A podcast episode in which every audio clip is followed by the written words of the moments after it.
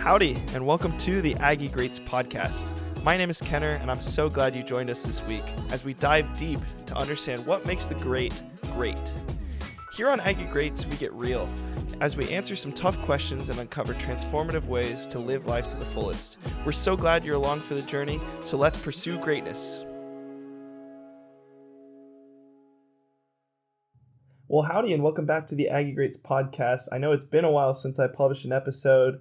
School's been crazy, the season got going really quick, and so now I'm finally glad to be joining you guys back for a topic that I'm really excited about. And so the title of this episode is Attitude Determines Altitude. And that's kind of a quote that I got from a guy named Zig Ziglar. The full quote is It's your attitude, not your aptitude, that will determine your altitude. And so we're going to kind of dive into this idea behind yes, there needs to be a certain level of, uh, as he says, aptitude or an understanding and capability in order to be able to compete at a high level and to perform extremely well. But it's also just as important to be able to focus on your attitude. And so that's what we're going to be diving in today. When you look at those who are at the top of their sport or the area of focus that they're in, what words come to mind to describe them? I'm obviously thinking about tennis players, so I initially think about guys like Federer or Nadal or Djokovic, and all these guys exhibit very high level of courage and confidence. They're patient on court for the most part, and but they also seem to be calm and controlled in the way that they are moving and the way that they're carrying themselves between points. And so, you know, you're not looking at these top performers and seeing them freaking out or you know, sometimes obviously they explode and they don't have a level of control, but they always bring it back. And so taking this idea of, you know, okay, now we're looking at these high performers. Let's think of an example. Okay, so I'm going to use an example of two guys. Uh, we'll say just John and Kevin. They're both about to run a, a hurdles race. And so they're both at the starting blocks. The conditions are virtually the same for both. So the same weather, same rules, the humidity is the same. So externally, all the conditions are the very same. But in John's mind, he's very alert. He's ready to hurdle the obstacles ahead.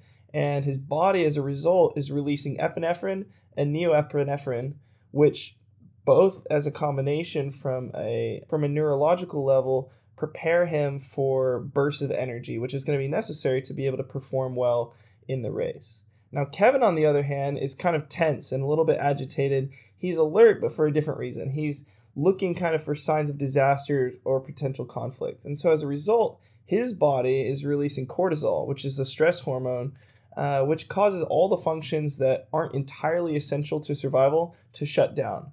When you're playing a complex sport, for example, for if you're playing tennis or uh, soccer, something that requires very fine motor skills, all those things get shut down, and so you find, oh, I'm, you know, not able to move as well.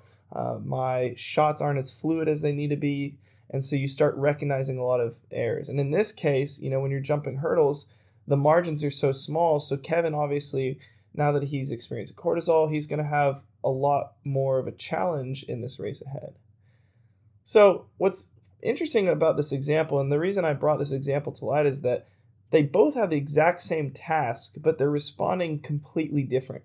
And that's kind of the focus of this uh, this episode is to really start looking at okay, what is the difference? And really, in this example, it's just your attitude. Most people associate one's response to these challenges in three ways. You have the fight, flight, or freeze response. I think that most people who understand psychology or uh, basic human psychology understand these concepts. And so, as Aggie greats, we have to first be aware of how we're how we particularly respond to stressful situations so that we can address the challenges associated with our own personal biological response. You see, if you're trying to become a top performer, and if we look at those who are already achieving well in their craft, the best performers see stressful or competitive situations as an opportunity to increase our set of resources while others who are working their way up to become the higher performers tend to struggle with this threat mindset where you're viewing stressful situations as an opportunity where we might actually lose something or some of our existing resources. And I definitely find that uh, in the matches that I play, I tend to have this threat mindset where you know, especially if you're if you've won the first set and you're starting the second set, there's this tendency to be like, oh, okay, you know what, I built all this, but I really hope I don't lose this lead or I don't lose uh, the advantage that I've already built up. And this is exactly what happened in, uh, you know, kind of a real world example. If we look at the 2017 NFL Super Bowl, you know, the Patriots are down by 25 points in the third quarter. And at that point in the football game, the chances of a comeback are extremely low. However, you know, we saw the tide started turning. The Falcons started stopped attacking. They stopped taking risks or making aggressive plays. And what that did was it opened the door for Tom Brady to, you know, in his gain mindset, to bring him and his team back into the game and ultimately have one of the greatest Super Bowl comebacks of all time.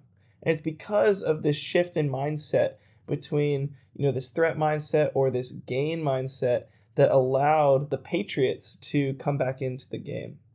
As athletes and as students and as performers in any area that we're really focusing on, we need to know that no mindset is fixed, which is great because there's a tendency to think that when you have a challenge, it's just an insurmountable hurdle. We can't beat it. But what's good is all these mental challenges that we run into. Really, the big step is first of all identifying the problem, and that's half the battle. And then, you know, once we have figured out the problem, then we can start looking at solutions. As human beings, we're not genetically good or bad at handling stress. It's just we're not understanding how our body responds to stress properly and so we can't address the particular issue. I like to think about, you know, when a doctor is when you have an illness and you're and you have a headache, you know, the whole point of going to the doctor is that they understand based on what problems you're having and based on the symptoms the best way to solve the problem. And as tennis players and as athletes and as high performers, we're not always going to be you know, having a doctor, somebody who's able to tell us what's going on. We need to be able to self prescribe, especially in the middle of a match or in the middle of a competition. Best performers are able to understand what's going wrong and the best ways to solve that. For me, one of my very first matches that I really kind of felt the fight, flight, or freeze response was when I was playing Kentucky on the road. And that was my very first on the road match. I uh, was playing doubles and kind of the night before, we were talking about how the team was a very good team, which we knew we respected them. They ended up getting to the finals of the NCAA championship this year. And so we knew going in, this is a very good team. Uh, we need to be at the top of our game. But what happened was that when I took, when I was preparing mentally for the match, I was already seeing obstacles, kind of like uh, in the example that I given earlier, Kevin. He's alert, but unlike John, he's alert for looking for conflict. And so when I stepped into that match, my body was releasing a lot of cortisol. I was expecting a very hostile crowd. And so everything that wasn't going right, my mind amplified, and I was looking at these problems rather than the training that I had been doing up until this point to get myself ready for the match. And so that's a very world, real world example, a personal example of me not not understanding my flight, fight, or freeze response and how to address that situation in a match. We need to recognize that we're gonna mess up. We're gonna make mistakes and perform worse than we'd like. But what separates the best performers isn't necessarily the number of times that they win, but by the number of times that they get back up after they get knocked down. And that's all related to your attitude. Are you going to let these challenges knock you down? Or are you going to get back up after getting punched in the face? So, how do we take these ideas that we've talked about, these principles, and apply them as Aggie greats to become even better Aggie greats? The first thing I encourage you to do is to, first of all, take an inventory of the people that you surround yourself with. I've brought this up in previous episodes, but you become a lot like the people that you surround yourselves with.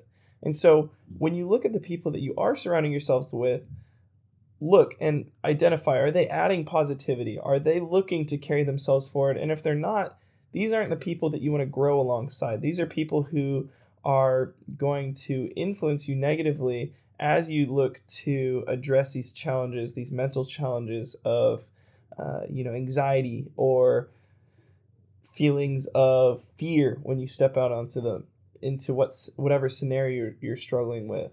And the second thing is how, you know, not only are not only look at how are your friends talking to you, but also how are you speaking to yourself? Because in a lot of situations, especially as a tennis player, you're either your best friend or your worst enemy. And really, there's no in between. So, what's your attitude as you're addressing these challenges? And part of this is just looking and, first of all, putting yourselves in stressful situations, but then also looking at past performances and identifying what you're doing well, what you're struggling with. The third thing that I would suggest is to look into how are you setting your goals? How are you wording the goals? There's a lot of educational psychology literature that suggests, quote, a mastery goal orientation promotes a motivational pattern likely to promote long term and high quality involvement in learning. So, what does this mean? This is saying that when we are wording our goals in a way that is focused on mastering a specific topic or specific skill, rather than avoiding something. For example, if you're trying to improve your serve in tennis, if you keep telling yourself, don't double fault or let's not make an error here, that's an example of a loss oriented goal, which is going to kind of focus on a negative outcome when in reality you need to be focusing on a positive goal oriented uh, or I guess a gain oriented goal, which is a lot more focused on. Instead of thinking let's not make this or let's not make this double fault we're thinking let's make this serve aggressively to this specific position. And so i think that a lot of people don't recognize the importance of the wording of that and that can make all the difference when you're trying to grow and move to the next level something else i'd suggest is to start understanding the best way of addressing challenges which is this concept I like to call recognize and rewire. It's difficult to really notice this tendency of fight, flight, or freeze without actually taking step taking a step back and really looking for it. And that's why it's so important to either watch film of yourself or to listen to feedback from your coaches. This allows you to take the first step, which is honestly the, the most challenging part of it, which is just identifying the problem. That's half the battle. I wanted to go back because I started this podcast with Zig Ziglar's quote, which says, It's your attitude, not your aptitude, that will determine your altitude. I want you to think about that quote as you go out and you train and you prep this week because I think that this is going to really help you continue to grow as an athlete, as a performer, as an Aggie great. And the last thing I wanted to leave you guys with is, you know, as an Aggie great, how do you plan to adjust your attitude to the challenges you face? This is going to make all the difference as you continue to grow and push yourself forward to becoming the best you can be. Well, thank you guys for listening to this podcast episode. I know that next week we're going to have another really cool topic that we're covering. So, if you guys haven't already subscribed or you guys find this information really beneficial, then I encourage you to subscribe so that I can continue to provide you with resources that I'm learning and that way we can kind of build a community where we're growing together as Aggie. As always, thanks and gig 'em.